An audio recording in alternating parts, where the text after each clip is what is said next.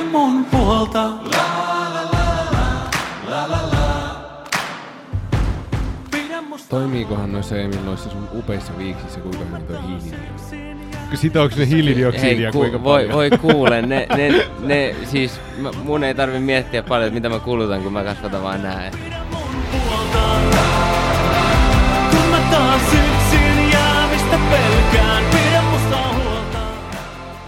Tervetuloa Maata näkyvissä podcastien pariin taas. Tänään, nyt meillä on aika mielenkiintoinen aihe, nimittäin ilmastonmuutos. Kyllä. Se on semmoinen aihe, mikä herättää tunteita, tuoksuja, herättää paljon keskustelua ja, ja tota, se keskustelu on usein erittäin tunnepitosta. Ja tänään me saadaan pikkusen pureutua nyt tähän aiheeseen nimenomaan faktojen kautta. Ja mä oon kyllä tosi innoissani. Mitä sä otat täältä keskustelulta, Toni? Niin, se vielä, mä sanon tähän lyhkäisesti, täällä on tosiaan Toni ja Emil taas kerran tässä Tosiaan, tosiaan, podcastissa kyllä. teidän kanssa. Mutta kyllä mä odotan jotenkin semmoinen, saadaan jutskata alan asiantuntijan kanssa aihepiiristä sellainen tyyppi, joka oikeasti vähän tietääkin näistä, että se ei ole ihan pelkästään sellaista musta tuntuu juttua. Meribiologi Samuli Korpinen, tervetuloa. Tervetuloa. Kiitos, kiitos. Mitä sä teet ja kuka sä oot? Mistä sä tuut? Mä oon riihimäkeläinen meribiologi. Se ei ole kauhean hyvä yhdistelmä, mutta siellä kuitenkin asutaan ja tota, on, tai teen työtä lähinnä Itämeren suojelemiseksi ja kaikkein hauskintahan olisi tehdä semmoista meribiologiaa, missä vaan yritetään ymmärtää sitä hienoa ekosysteemiä, mutta ikävä kyllä tällä hetkellä aika paljon työ menee sen suojelemiseksi ja, ja ongelmien poistamiseksi. Joo. Se on valitettavaa, koska mut nyt eletään siinä tilanteessa, missä ollaan ja teet kyllä arvokasta työtä, kiitos siitä. Hei tota, lähdetään pikkasen pureutumaan tähän sun studion aiheeseen. Ilmastonmuutos on siis sen aihe ja tota, muutamia faktoja tuodaan ensin pöydälle. Siis tota, ilmaston lämpeneminen, ilmasto on lämpen, lämmennyt tällä hetkellä noin prosentin verran sun mukaan. Asteet. Prosentti. Ei se mitään. asteen, asteen verran sun mukaan. Mitä kaikkia vaikutuksia sillä on tällä hetkellä? Joo, siis meidän mittaustulokset ää, Suomessa, mutta sen lisäksi kaikkialla muualla maailmassa osoittaa, että, että maapallon lämpötila on vähän vajaa asteen verran lisääntynyt esiteollisesta ajasta. Tähän on tosi vaikea ymmärtää, että mitä se aste tarkoittaa, koska asteen heilahtelut tapahtuu jo suurin piirtein tässä huoneessakin tämän haastatteluaikana.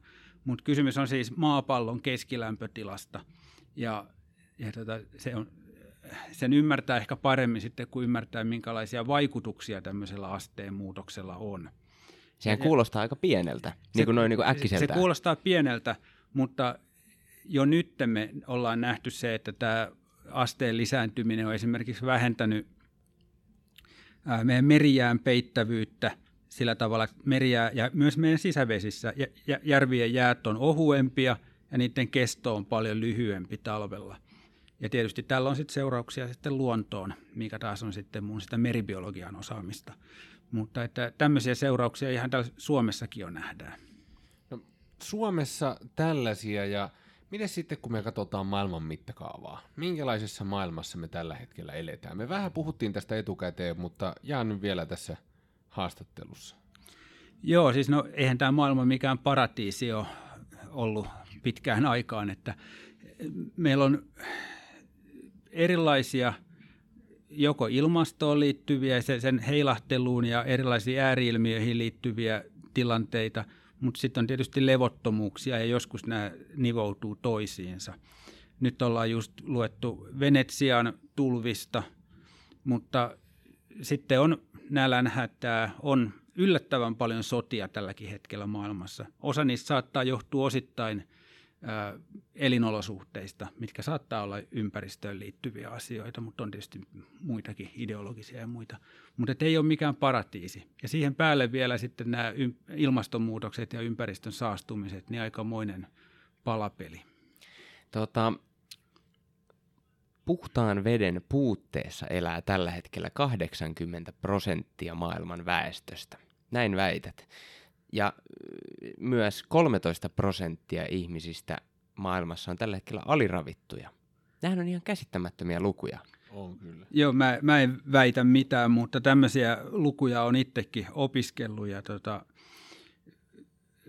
täytyy muistaa, että nyt tietysti ei, ei ole kysymys siitä, että eikö ihmisillä olisi vettä, mutta että on, on haasteita saada tietyillä alueilla, missä on paljon ihmisiä, ja nyt mä en puhu Euroopasta, haasteita saada puhdasta vettä, ja aliravitsemus ei välttämättä tarkoita nälkää, mutta sitä, että ei ole välttämättä monipuolista ruokaa sillä tavalla, kun me täällä esimerkiksi Suomessa se ymmärretään. Joo, kyllä jäätävän kovia lukuja silleen, että sitä ei aina ymmärrä, tuossa toi oma vesilasi pöydällä, niin kun sen ottaa niin itsestäänselvyytenä. Ja sitten se on 80 prosenttia ihmisistä, joilla on oikeasti vaikeuksia saada se siihen. Ja välitetään kouluruuasta. Niin, Joo, nämä on hyviä niin kuin muistaa aina nämä suhteellistaa tämä meidän ongelmat täällä Suomessa. Ja kun me puhutaan ilmastonmuutoksesta, niin, niin eihän tämä meitä sillä tavalla kosketa, niin kuin, että meillä tulisi täällä niin kuin semmoisia ongelmia, mutta niin, siihen varmaan voidaan kohta palata uudestaan. Kuvitellaan, että ö, maapallon keskilämpötila nousisi noin puolella toista asteella, eli vielä puolen asteen verran. Mitä käytännöllisiä vaikutuksia sillä olisi? Mä ekaksi vastaan siihen, että, että se puolitoista astetta nousu, niin sehän on tämä Pariisin ilmastosopimuksen tavoite. Eli se on se, mikä on kansainvälisen tutkijayhteisön asettama tämmöinen tavoite sen takia, että ne vaikutukset on todennäköisesti vielä jollain tavalla niin kuin siedettäviä. Ja se on myös tietyllä tavalla niin kuin realistisesti saavutettavissa oleva ää, lämpötilan kasvu. Me puolentoista asteen lämpötilan nousussa me ei voida välttää haitallisia vaikutuksia maailmassa. Me tullaan menettämään koralliriuttoja, jotka ei siedä sitä lämpötilan nousua. Me tullaan menettämään tiettyjä lajeja, jotka normaalisti elää kylmillä alueilla, vuoristoissa tai, tai napojen lähellä. Ne ei enää löydä ikään kuin elinolosuhteita. Tulee olemaan ää, ravinnon saantivaikeuksia, veden saantivaikeuksia ja siitä syntyviä levottomuuksia. Et nämä, nämä tulee tapahtumaan, mutta sitten kuitenkin vaikutukset olisi dramaattisempia, jos mentäisiin sen yli. Entä tota, miten jos mm, tota, ilmasto lämpenisi puolella asteella vaan väliaikaisesti? Eli se saataisiin jollain tavalla hallintaan ja sitten se saataisiin jopa laskettua. Olisiko, ensinnäkin, olisiko tämmöinen niin mahdollista, tämmöinen väliaikainen nousu, mm. ja jos olisi mahdollista, niin vaikuttaisiko sekin jo jollain tavalla pysyvillä, tai olisiko silläkin pysyviä vaikutuksia? Joo, mä suosittelen kuulijoitakin käymään katsomassa semmoista nettisivustoa kuin ilmastoopas.fi, missä löytyy suomen kielellä näitä erilaisia faktoja. Siellä muun muassa mainitaan, että, että näiden malliennusteiden mukaan, muistakaa, että puhutaan malleista, me ennustetaan tulevaisuutta, mikä on tunnetusti aika haastavaa. Joskus mennään mettää. Mutta kuitenkin useiden mallien avulla annetaan ymmärtää, että me joka tapauksessa hiukan mennään sen puolentoista asteen yli. Että sitä ei voida välttää, että se olisi epärealistista odottaa. Mutta sitten noudattamalla niitä suosituksia, mitä tutkijat on antanut, niin voitaisiin päästä sitten vähän matalampaan tilanteeseen. Ja siitä huolimatta me tiettyjä seurauksia tulee tapahtumaan, esimerkiksi lajien sukupuuttoja. Ja jotain levottomuuksia varmaan ennättää syntyä ja muuta, että – että, joo. joo. Ja just tästä, että lajien sukupuuttoja tulee todennäköisesti, puhuit tuossa, että jotain koralliriuttoja tullaan kuitenkin menettämään ja muuta tämmöisiä. Mihin ja kehen se ilmastonmuutos osuu kaikkein koviten? Nämä mallit ennustaa silleen, että, että lämpötila tulee kasvamaan eniten pohjoisilla napa-alueilla ja myös niin kuin täällä Skandinaviassa. Eli melkeinpä Suomeen. Kyllä, siis my- myös Suomeen ja, ja meillä itse asiassa tällä hetkellä kun mitataan, niin lämpötilat onkin noussut enemmän kuin mitä maailmalla niin kuin keskimäärin. Mutta samaan aikaan sitten ne ilmastonmuutoksen tämmöiset niin kuin ehkä yhteiskunnalliset vaikutukset ei tule olemaan niin rajuja, koska meillä on harvaan asuttuja alueita, meidän yhteiskunta on aika vakaa, meillä on hyvin rakennettuja taloja, mitkä, mitä tulvat ei vie mennessään – että tämän tyyppiset vaikutukset ei tule meille ja päinvastoin meidän, tai jos puhutaan jostain eteläisemmistä päivän tasaajan kumminkin puolella olevista alueista, niin siellähän tulee kuivuusongelmia ja, ja maan tuottavuus vähenee. Mutta meillähän tuottavuus tulee kasvamaan. Eli siinä mielessä, kun mä aikaisemmin sanoin, että suomalaisilla tilanne tulee olemaan ihan ok, jos ei nyt lasketa sitä, että me menetetään jotain lajeja, mitä me ei saada ikinä takaisin, mikä on kauhea asia, niin, niin tota, ei meillä ihmisillä tule mitään hätää olemaan ellei me lasketa huomioon, että tulee erilaisia kansainvaelluksia ja, ja pakolaisuutta paljon enemmän. Plus sitten meidän vastuu muusta, muista ihmisistä. Et sitten väki vaan kerääntyy tietyille alueille paljon tiiviimmin käytännössä seurauksena. Joo, ja tulee semmoista niinku liikehdintää. Ihmiset pakenee ensinnäkin levottomuuksia, mutta sitten myös tota, elinolosuhteet muuttuu hankalammiksi. Ja sitten on erilaisia tulvia just, mitkä hävittää ehkä joitain kaupunkeja ja niin poispäin. Joo. Ja toi nyt sitten tämmöinen, me vähän jutskattiin, että mistä, mistä se sitten oikein johtuu, tämä ilmastonmuutos. Siitä puhutaan myös paljon ja siitä on siitä jatkuvasti mediassa huudetaan ja kaikkea, mutta sä oot nyt niin kuin oikeasti opiskellut alaa ja tutkinut asiaa ja muuten, niin mistä sä sanoisit, että tämä johtuu? Ja tästä nimenomaan on oikeasti niin paljon erimielisyyksiä. Toiset sanoivat, että, että, että se on ka- karjaeläin, karjaeläintuotanto ja toiset sanoivat, että se on teollisuus. Ja, niin osaatko vähän valaista tätä meille ja kuulijoille, että mistä tämä nyt niin kuin johtuu? No siis ilmastonmuutoshan liitetään äh, hiilidioksidin määrän kasvuun ilmakehässä – puhutaan hiilidioksidiekvivalenteista, mutta toki siinä on muitakin sitä aineita kuin vain hiilidioksidi, mutta ne on ikään kuin suhteutettu siihen. On, on metaania ja, ja muita kaasuja sitten, mitkä vaikuttaa tähän lämpötilan nousuun. Ja se, mistä tätä syntyy, niin on tietysti meidän maankäyttö, koska kasvithan sitoo hiilidioksidia, niin jos me poistetaan kasvillisuutta, niin silloin hiilidioksidin sitominen vähenee. Tämä on yksi asia. Toinen on sitten tietysti se, että mitä me aktiivisesti päästetään meidän tuotannosta ilmakehään, teollisuudesta, liikenteestä ja, ja tota, meidän tietysti puun polttaminen ihan lämmityksessä ja niin poispäin. Nämä on, nämä on isoja päästöjä. Et tällä niin kuin ehkä yksittäisen ihmisen näkökulmasta niin meidän elintaso ja kuluttaminen on sillä tasolla, että tämä maapallo ei tähän oikein kestää sitä. Tota, äh, mainitsit tuossa äsken, että Suomen tilanne itse asiassa kulutu- tai, äh, tuot, tuotta, tuottamuksellisesti tulisi parantumaan. Äh, toi, haluan tähän niin kun, ensi, ensinnäkin, että onko tämä niin kun, tiivistinkö oikein sun ajatuksen? Joo, siis puhutaan niin maan tuottavuudesta, eli Joo. viljavuudesta ja niin poispäin, niin, niin kyllä tämä meillähän on aika ankarat talvet kuitenkin, niin kyllä, kun ne leudontuu, niin kyllähän se helpottaa meidän. Tähän liittyen haluan kysyä, että miten sä näet, öö, tota, jos mennään nyt niin kuin jonkin verran eteenpäin ja, ja katsotaan tilanne, että et, et, okei, keskimmällä maapalloa tuottavuus on laskenut ja lähes poistunut. O, ensinnäkin, onko tämä realistista, ja jos on, niin onko meillä velvollisuutta toivottaa tervetulleeksi Suomeen – silloin tätä kansainvaellusta, joka tulee nimenomaan tämän ilmastonmuutoksen takia? Aika, aika poliittisesti arka kysymys, ymmärrän, eikä tarvitse vastata. Mutta niin, niin mä, oon, mä oon meribiologi, mun on vähän paha vastata tuommoiseen, mutta tälleen niin kuin kristittynä niin ajattelen, että totta kai meillä on velvollisuus huolehtia meidän lähimmäisistämme. Joo. Mutta se, että miten se voidaan toteuttaa, niin siinä onkin aikamoinen pähkinä purtavaksi. Kyllä. Mutta miten sitten Suomen ja tuommoisella valtion tasolla toi ilmastonmuutos ja ne keinot vaikuttaa siihen? Mitä, mitä valtiot vois tehdä ja sitten kun täällä on tällaisia pieniä ihmisiä, niin kuin me täällä nauhoituksessa kolme kappaletta, niin mitä yksittäinen ihminen tai, ja sitten VS sitten valtio niin voisi tehdä tällaisille asioille, niin kuin nyt ilmastonmuutos? Niin valtiothan on tässä Pariisin ilmastosopimuksessa mukana. Ja tämähän on niin globaali asia, että se nimenomaan vaatii kansainvälistä sitoutumista. Ja paljon hyviä asioita tapahtuu. Suomikin pyrkii hiilineutraaliksi. Ei ole ihan helppo tehtävä, niin kuin tänäänkin on uutisissa saanut lukea.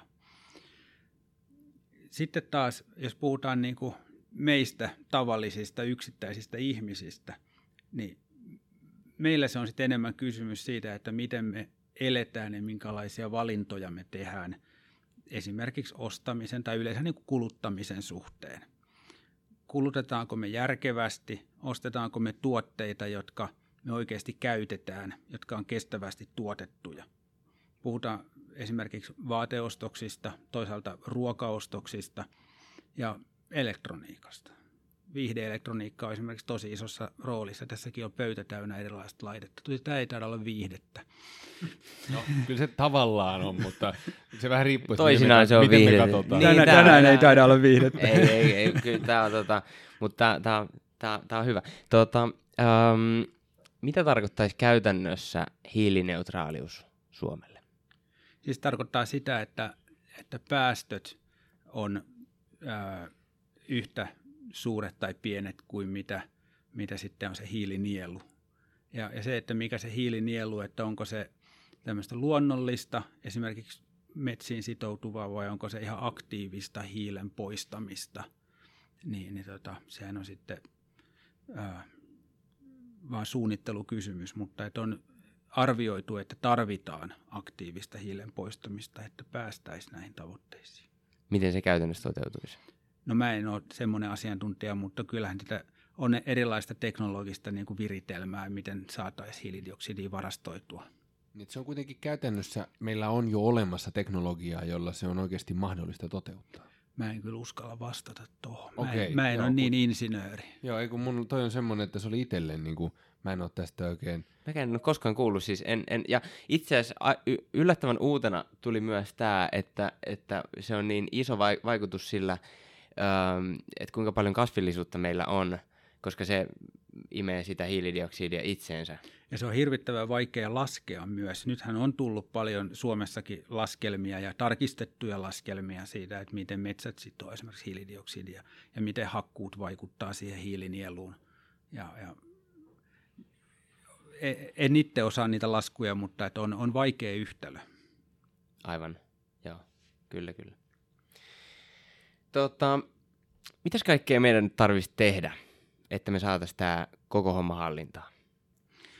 No mä lähtisin siitä näkökulmasta, että, tota, että meidän pitäisi elää niin kuin arvojen mukaisesti. Et jos niin kuin, ja niin kuin mä toivon, että ympäristön suojelu on meille jokaiselle arvo, niin silloin meidän täytyy elää sen mukaisesti. Se on jännä psykologinen sääntö, että jos elää arvojensa vastaisesti, niin rupeaa pikkuhiljaa sitten myös luopumaan sitä arvostaa. Näin vaan käy oikeastaan se on vähän sama uskonasioiden suhteen. Että jos elää arvojensa vastaisesti, niin kohta, kohta elää myös sitten sen mukaisesti, mitä tekee. Niin sama se on tässä ympäristön suojelussa, että meidän täytyy toteuttaa se, mitä me kovasti haluttaisiin toteuttaa. Ja mä veikkaan, että yksi iso ongelma tähän liittyen on nimenomaan se, että ei oikein tiedetä, että mistä sitten aloittaa. Et mi, mi, mihin liittyen nyt niin täytyisi luoda niitä arvoja. No mä niin kuin sanoisin, että, että kyllä meillä on kaikkein helpointa aloittaa meidän kuluttamisesta. Ja sitten ihan tämmöisistä asioista, että onko, että on, onko meillä keskellä talvea normaalia mennä shortseissa meidän talossa. Joku yhden kahden asteen lämpötilaero meidän omakotitaloissa, niin sillä on valtava vaikutus siihen energiankulutukseen. Mä tässä mietin itsekseni, että toi, toimiikohan noissa Emil noissa sun upeissa viiksissä kuinka hyvin toi hiilinielu? Sitooko ne hiilidioksidia Hei, kuinka voi, paljon? voi kuule, ne, ne, ne siis mä, mun ei tarvi miettiä paljon, että mitä mä kulutan, kun mä kasvatan vaan nää. Et ei kyllä mun oikeasti tarvii miettiä, se on oikeasti erittäin, erittäin hyödyllistä. Ja, ja tota, itse asiassa, siis en nyt ala ylpeilemään tällä todellakaan, mutta, mutta tota, ky, kyllä mä niin kun tykkään esimerkiksi, jos mä ostan uusia vaatteita, niin kyllä mä niin kun lähtökohtaisesti tykkään niitä kirppareilta hakea, tai sitten, tai sitten niin kuin ihan yleisestikin miettiä, että onko tämä nyt niin kuin oikeasti tarpeellista. Et, ky, et niin kuin, en mä mikään sellainen aktivisti ole, enkä mä niin kuin itteeni sellaiseksi luokittele, mutta aika harvoin mä ostan niin kuin, tota, tota, tota, tällaisista niin kuin, ää, pikamuotikaupoista. Jos tiedätte termin. Siis, Joo, se, onko se peräti joskus turhakkeeksi mainittu joskus? Niin, no varmaan, jotain, varma, varmaan jotain, varmaan Joo. joskus tälleen. Että niinku, et kyllä se varmaan, niinku, että et hei, pyritään niinku vähän funtsimaan, että et ennen kuin ostetaan, että onko tämä nyt sellainen, mitä mä oikeasti haluan käyttää, että et onko tämä niinku semmoinen, mitä mä voisin kä- käyttää esimerkiksi vaikka viiden vuoden päästä vielä, ja että onko tämä kestävää oikeasti, että et, et, et sen sijaan, että ostettaisiin niinku viidessä vuodessa viisi takkia, niin että käytettäisiin vähän enemmän rahaa ja ostettaisiin se yksi takki. Niin. En mä tiedä, mitä te mietitte, mitä te ajattelette tällaisesta? No, mua on kans pikkusisko valistanut, se opiskelee tota käsityötiedettä, opiskelee käsityönopettajaksi, niin valistanut justiin aiheesta, että ka- jos ostaa niinku vaatteita, niin kannattaisi ostaa, tai, niin- tai että ei kannattaisi ostaa sekoitekankaita, koska niitä on vaikeampi uusio käyttää, vaan että kannattaisi ostaa sellaisia, jotka on selkeästi niinku vaatteet, jotka on yhtä jotain materiaalia. Et niitä on niinku helpompi esimerkiksi kierrättää ja laittaa eteenpäin. Ja se on ollut tällaisia, tällaisia asioita, mitä ei ole niinku, itse ei ole kiinnittänyt niinku ollenkaan huomiota. Ei ole tullut pieneen mieleenkään, että tuommoisella asialla olisi merkitystä, että mitä kangasta se materiaali on jotenkin ollut ihan siitä niinku ulkona, mutta sitten onneksi on tuommoisia viisaita pikkusiskoja, jotka valistaa. Mä itse, jos, jos tässä jatketaan tätä niin kuin tunnustuskierrosta, niin tota, me ollaan ruvettu muovia kierrättämään kotona. Se on kyllä järkyttävä määrä, mitä sitä syntyy tämmöisessä lapsiperheessäkin. Niin mm. se on kyllä, ja toisaalta tuntuu tosi hyvältä, kun näkee, että tämän verran saa sitä talteen ja laittaa kiertoon. Et sitä ei tule edes huomattua, kuinka paljon muovia on. Esimerkiksi ruuassa. Joo. No, miten, miten Samuli, ootko sä kova shoppailija? No, Kierrätkö en- vaatekauppoja En, en kerran kyllä todellakaan. ja- Mä oon varmaan tämmöinen normaali suomalainen mies, en mä siellä käy. Okei. Mutta sen kyllä, niinku, että et, kyllä mä niinku pyrin katsomaan, että se olisi jotenkin semmoinen vaate, mitä tulisi käytettyä aika pitkään ja aika laadukkaasti tuo tehty. Joo. Tietysti Aivan. mä en ole enää opiskelija, niin pystyy sitten vähän jo sijoittamaankin siihen. Ei tarvitse välttämättä hakea kirpparilta.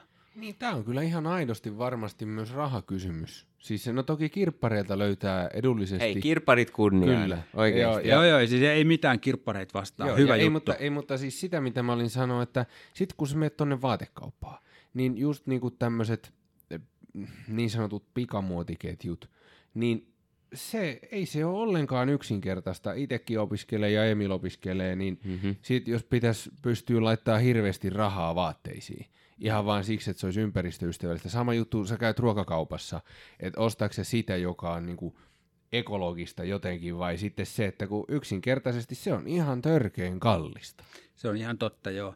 Mutta sitten voi miettiä niinku myös tämmöisiä niinku toisesta näkökulmasta, että jos se ei ostakaan vaikka nyt sitä kallista luomua, niin ottaa vaikka lihan sijasta kasvista. Sillehän suomalaiset on elänyt niinku tosi pitkään. Tämä lihansyönnin määrä, mitä me tällä hetkellä tehdään, niin tämähän on ihan ennätyksellinen. Ei suomalaiset normaalisti ole elänyt tämmöisellä lihamäärällä. Ja sitäkin varmaan niin kuin liittyen siihen, että kuinka paljon sitä oikeasti ehkä tarvittaisiin, koska liittyen kuitenkin siitä saadaan aika paljon proteiinia, mutta sitten taas siitä varmaan voidaan olla yhtä mieltä, että kyllähän sitä tällä hetkellä syödään niin kuin yli sen tarpeen. Niin ja saat sä proteiinia kaloistakin. Se on ihan totta. Silakkaa on selkämeri täynnä. Se menee suurin osa minkeille. Mm, aivan, kyllä. Aivan. Joo. Ja, mutta miten sitten nyt, kun tämmöinen jotakin voi oikeasti ahdistaa, tämä ilmastonmuutos ja ahdistaa nämä jutut ja semmoset, semmoinen stressi siitä, että mitä tässä pitäisi tehdä, niin mitä sä sanoisit? Mikä, mikä voisi auttaa siihen ahdistukseen, semmoiseen stressiin tästä aiheesta? No tota, ilmasto, tai tuossa to, kysymyksessä niin kuin lähdetään jo sit niin kuin maailmankatsomukseen ja, ja siihen, että me ollaan nyt kristillisessä nuorten tapahtumassa.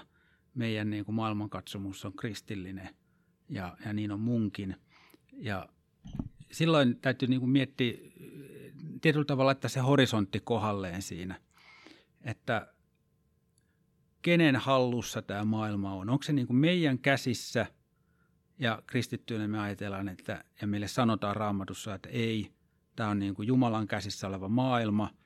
Hän on monessa kohtaa Uudessa testamentissakin sanonut, että, että, että hän tietää sen päivän, jolloin tämä maailma loppuu.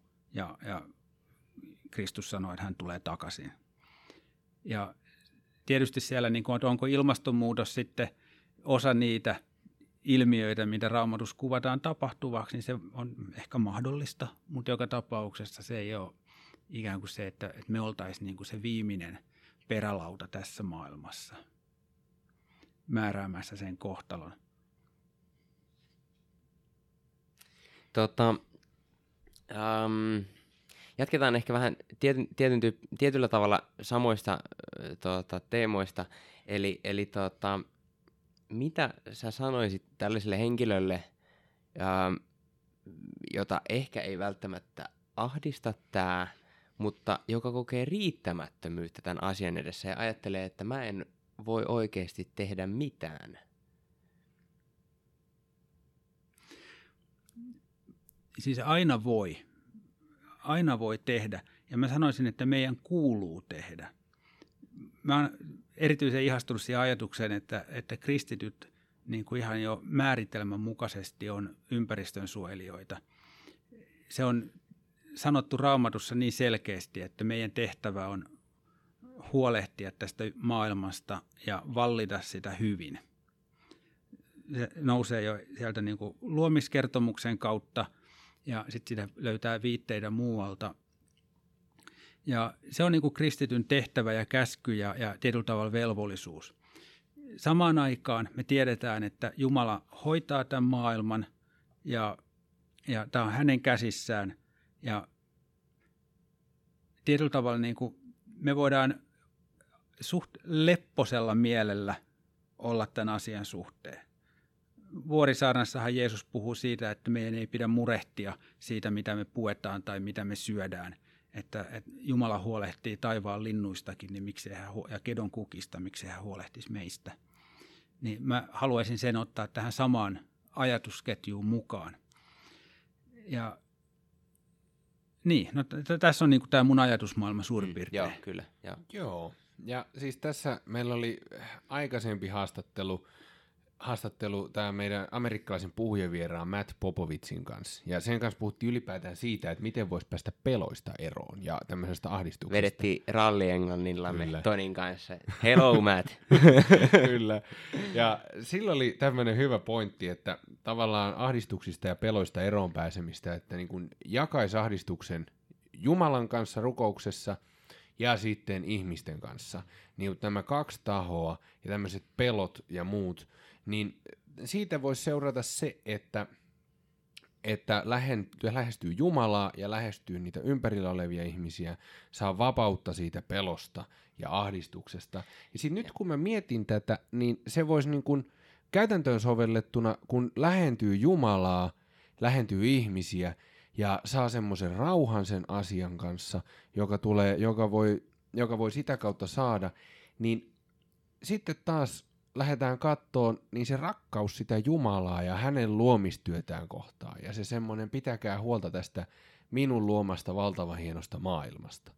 Niin sekin saisi tapahtua semmoisesta levosta käsin, eikä siitä, että apu, apu, apu, apu, apu, apu, Ei semmoista apu, hysteeristä, Apu, niin. hysteeristä panikoimisesta, koska niinku ei siitä välttämättä seuraa mitään hyvää. Voidaan tehdä vaan huonoja ratkaisuja ehkä, Joo. Sel, koska ne, tarkoitus vaan niinku päästä sitä.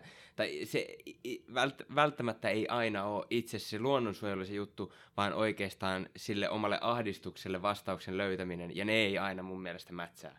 Et siinä täytyy myös löytyä sellainen levollisuus siinä tekemisessä, vaikka niinku kuitenkin painaa koko ajan taustalla se ajatus, että nyt, te, nyt niinku täytyy toimia joka tapauksessa. Toi just noin. Mä oon ihan täysin samaa mieltä siitä. Samalla lailla ehkä kuin mitä sä äsken sanoit, että, että kun me lähennytään Jumalaa, luetaan raamattua, olla, vietetään rukouksessa aikaa hänen kanssaan, niin me jollain tavalla niin kuin, se tulee enemmän osaksi meidän elämää.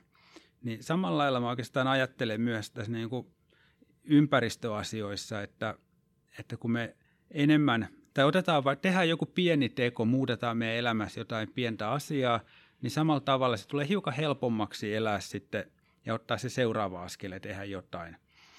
Öö, mä ajattelen niin, että, että, että jos niin kuin ympäristöasiat on meidän arvo, niin silloin meidän tulee elää niiden mukaisesti.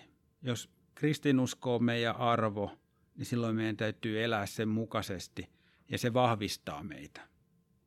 Jumalan lähelläolo vahvistaa meidän meidän uskoamme ympäristöasioissa, tehdään ympäristötekoja ja se vahvistaa myös sitä niin kuin meidän identiteettiä tehdä niitä ympäristötekoja. Ja tähän haluaisin myös lisätä itse asiassa tuohon, mitä Toni sanoi, että et, et liittyen siihen, että, että pelosta ja ahdistuksesta kannattaa puhua Jumalalle ja niistä kannattaa puhua ihmiselle, niin tässä suhteessa niin kuin muutenkin, että jos on joku tietty pelko, niin kannattaa etsiä sellainen tyyppi, jolla saattaisi olla tähän pelkoon vastauksia. Ö, esimerkiksi tässä tilanteessa niin oikeasti etsiä joku ihminen, joka, joka tietää näistä asioista. Tai nyt jos sulla on pelkoja tämän asian suhteen ja kuuntelet tätä podcastia, niin hei, sä oot ihan oikeassa paikassa. Ja sä oot niinku kuunnellut oikeasti nyt niinku, hi- hienoa, onnittelen sua, mahtavaa. Kyllä. Joo, joo. ja tosiaan se, että meillä on kuitenkin raamatus hienoja lupauksia siitä, miten niin kuin Jumala huolehtii meistä, niin kannattaa kääntyä myös katsoa sieltä päin, eikä vaan niin kuin yrittää itsestään pusertaa sitä. Joo.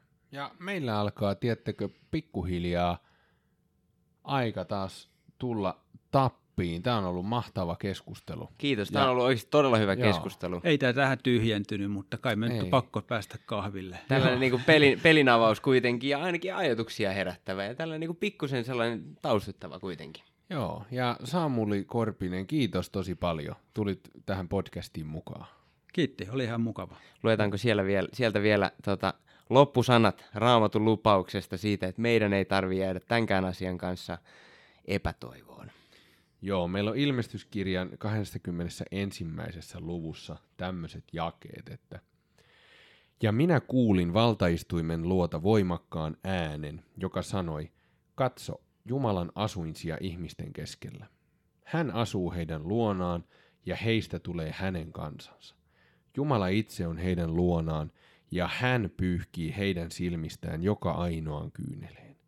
Kuolemaa ei enää ole, ei murhetta, valitusta eikä vaivaa, sillä kaikki entinen on kadonnut. Valtaistuimella istuva lausui, uudeksi minä teen kaiken. Wow. Wow. Valtavia lupauksia. Voimallisia sanoja. Hei, kiitos Samuli. Eikö me lähdetä kahville? Yes, No niin, kiitos. Morjes. Pidä mun puolta.